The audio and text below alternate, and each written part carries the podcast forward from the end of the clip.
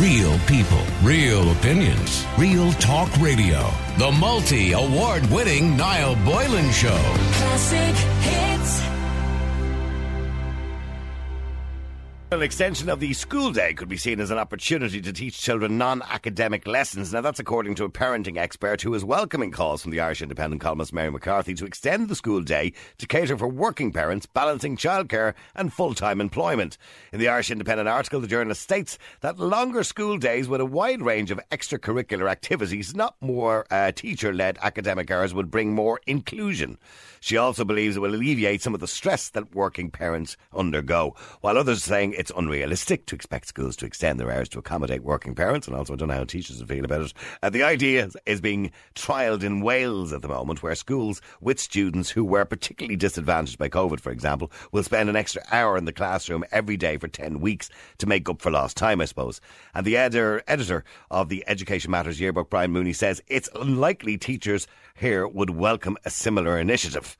They obviously did, obviously, in uh, Wales, but Irish teachers... Ah, maybe then I might not want to do it. Managing Director of consultancy firm The Parenting Expert, Laura Erskine, believes it could be seen as an opportunity to teach uh, key life skills. And Laura joins me on the line. Good afternoon to you, Laura. Hello. How are you? Nice to talk to you again, Laura. It's been a while. It now, has indeed. Now, I mean, look, I'm all up for the idea. I think it's wonderful. I think parents would think this is great. You know, it keeps them in school for an extra hour. It gets them to, you know, stay in work or not have to collect them at a certain time. But is it really going to happen? Because are we really going to get teachers to essentially extend the babysitting hours? Well, you know, the, looking looking at, at all of what Mary raised in, in her article, I think what she's suggesting and what would work best in this country is that we take a lesson from what's happening in Wales and even in our European counterparts to have a longer school day, but that this is to enrich our children's lives, not through more academic teaching, but actually through other um, activities, so providing dance classes, craft classes, art, Uh, cooking, life skills. Mm-hmm.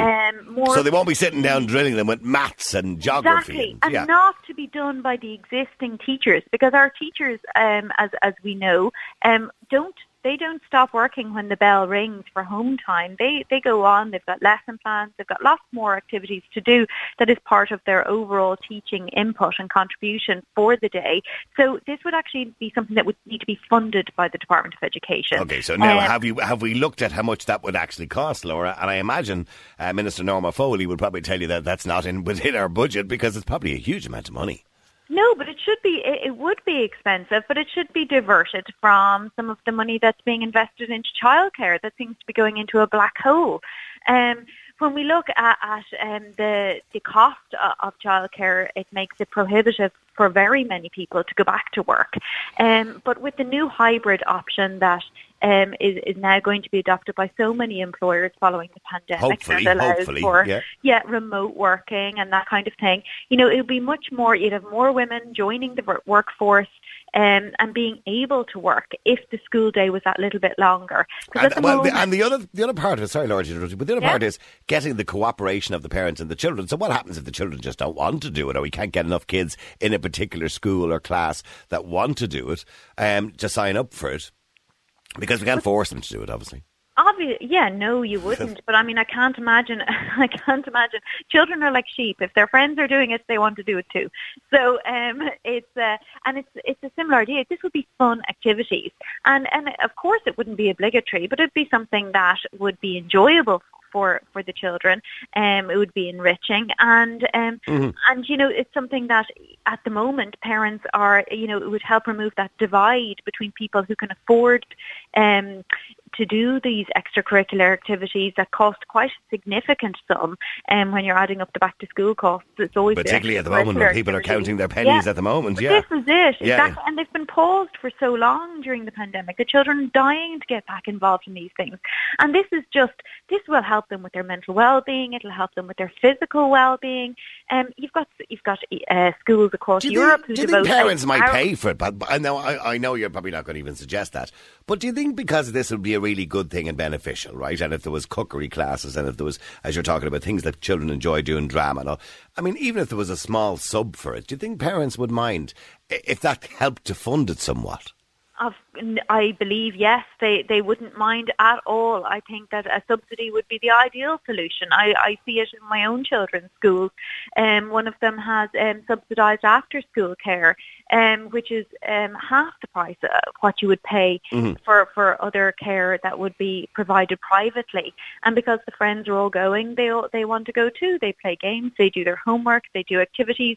Um, it's not provided my, by my other uh, child's school, and it makes for a very difficult arrangement when it comes to balancing work uh, and the children's needs. Um, mm-hmm. And at the moment, parents, some parents uh, can't even think about returning to work on a part-time basis, such as that schools finish at one ten, one fifteen, uh, and no sooner have they dropped a child off at nine o'clock, they need to be back down at the school at one o'clock to collect them, yeah. um, which doesn't even allow for, for part-time employment. So this is where these kind of solutions could work well for both Uh, the well-being of children, could help reduce overall childcare bills and stop this, you know, uh, cost and being held to ransom by childcare providers.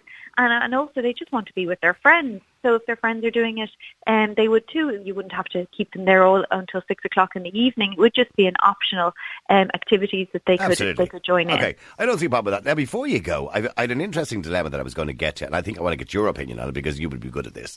Um, and it's an email that we got from somebody uh, who's, uh, my son is fifteen and now has always been naturally sporty. He plays rugby in school. Uh, he's a fly half for both the junior and sometimes the senior team as well. Now, okay, so the bottom line, I'm going to read out the whole email for the listeners a bit later on, but the bottom line is is that the husband is taking it very seriously, right? He's got very involved and interested in the training routine, et cetera, with his son's diet, all this. And she believes the husband is putting too much pressure on him to be involved in sport, I suppose, in a more serious way, to eventually become professional at some point in his life. Or maybe the husband has aspirations that the fifteen-year-old is going to be playing for Ireland at some point. So this idea of parents putting pressure on young children. Ah, come on, you have to play football. Yeah, my father did it to me. He, because my father was a big, he was an international referee. So he had me playing soccer, he had me playing hurling, he had me playing G A A, he had me playing, doing everything. And I hated them all. I didn't want to play sport. I hate sport. So, and there was a lot of pressure put on. Is it wrong of parents to put pressure on children? Or is that a necessary evil to get them out there and involved in it? Oh gosh, it's a fine, it's a fine line, and you really need to be careful when it comes to encouraging and supporting your children and putting pressure on them. I mean, my my twelve-year-old sometimes doesn't want to get out of bed on a Saturday morning to play a match. I know how he feels. Uh, because he's tired.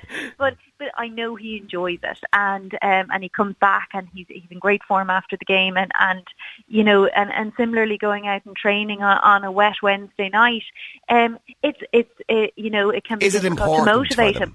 It is important to, to show children that they need to commit to something. And they need to see something through.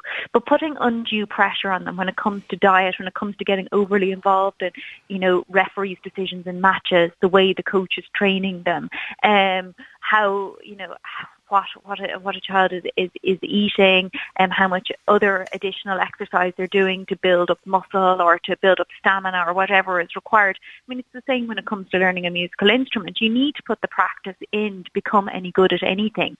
Um, and it's about letting your children try different activities, different sports, and finding out what interests them. And then when you do find something that interests them, then motivating, encouraging mm. and supporting them, um, but not to the detriment of their well, well-being. I'm looking down this to this email, by the way. The further I get into it, the more concerned I'm getting. My husband has even started watching my son's diet and what he eats. He keeps telling me he needs very high protein diets and constantly just wants chicken and rice dinners for us all. So last week my son was having a packet of crisps as a snack uh, before dinner. My husband went mad about how unhealthy it was. Um, and, oh, look, it keeps going on, and, and offered him a piece of fruit instead. So, I mean, it, it does seem the husband is a bit obsessive, and that sort of a, some parents can be quite obsessive with their children in sports, can't they? They really can, and often it's because they're living vicariously through them. It's because they've got great hopes and dreams, perhaps for their pension. Yeah, they're yeah. going to they're going to make make it big, or it's because they never made it big, uh, and they wish they had had that support. So they're reliving their own childhood through their children's eyes. Yeah. Yeah, yeah, yeah, exactly. Okay. And I suppose getting to the root of that with, with her husband would be um, a good way to approach it. And then gently, what you don't want is for them to become completely hands-off and throw the hands up in the air and say, well, you know, uh, you, you deal with it, or you... Uh, you know, I won't be interested or I won't show any interest in the children again. And, and that's not what you want. You don't want that defeatist attitude to be, um, you know, mirrored back to you. What, what you're looking to do is to try and figure out, you know, the best way of balancing his encouragement and enthusiasm Absolutely. and support with um, with less pressure. And, okay. and, and I think we, we see it now with children with mental anxiety and, and the pressure that they feel, and maybe that they, particularly boys, they don't talk about. So Absolutely. Well, the mother actually mentions that in the email too. She's concerned about her son's mental health. Yeah. Anyway, listen, I have to say, I think it's a wonderful idea, the idea of getting children involved in extracurricular activities, be it drama, be it painting, or whatever it is they enjoy doing after school. Um, I don't know how on board Irish teachers would be with it, but you're saying get other people in to do it, which would be a good idea too. But of course, the Department of Education would have to be involved, and I think it's a wonderful idea. And as for the pressure, we're going to talk about that in a second as well. Laura Erskine, uh, the parenting expert, listen, thank you very much indeed for joining Thanks us that. today. I appreciate it. Real people, real opinions, real talk radio. The multi-award winning Niall Boylan Show. Classic hits.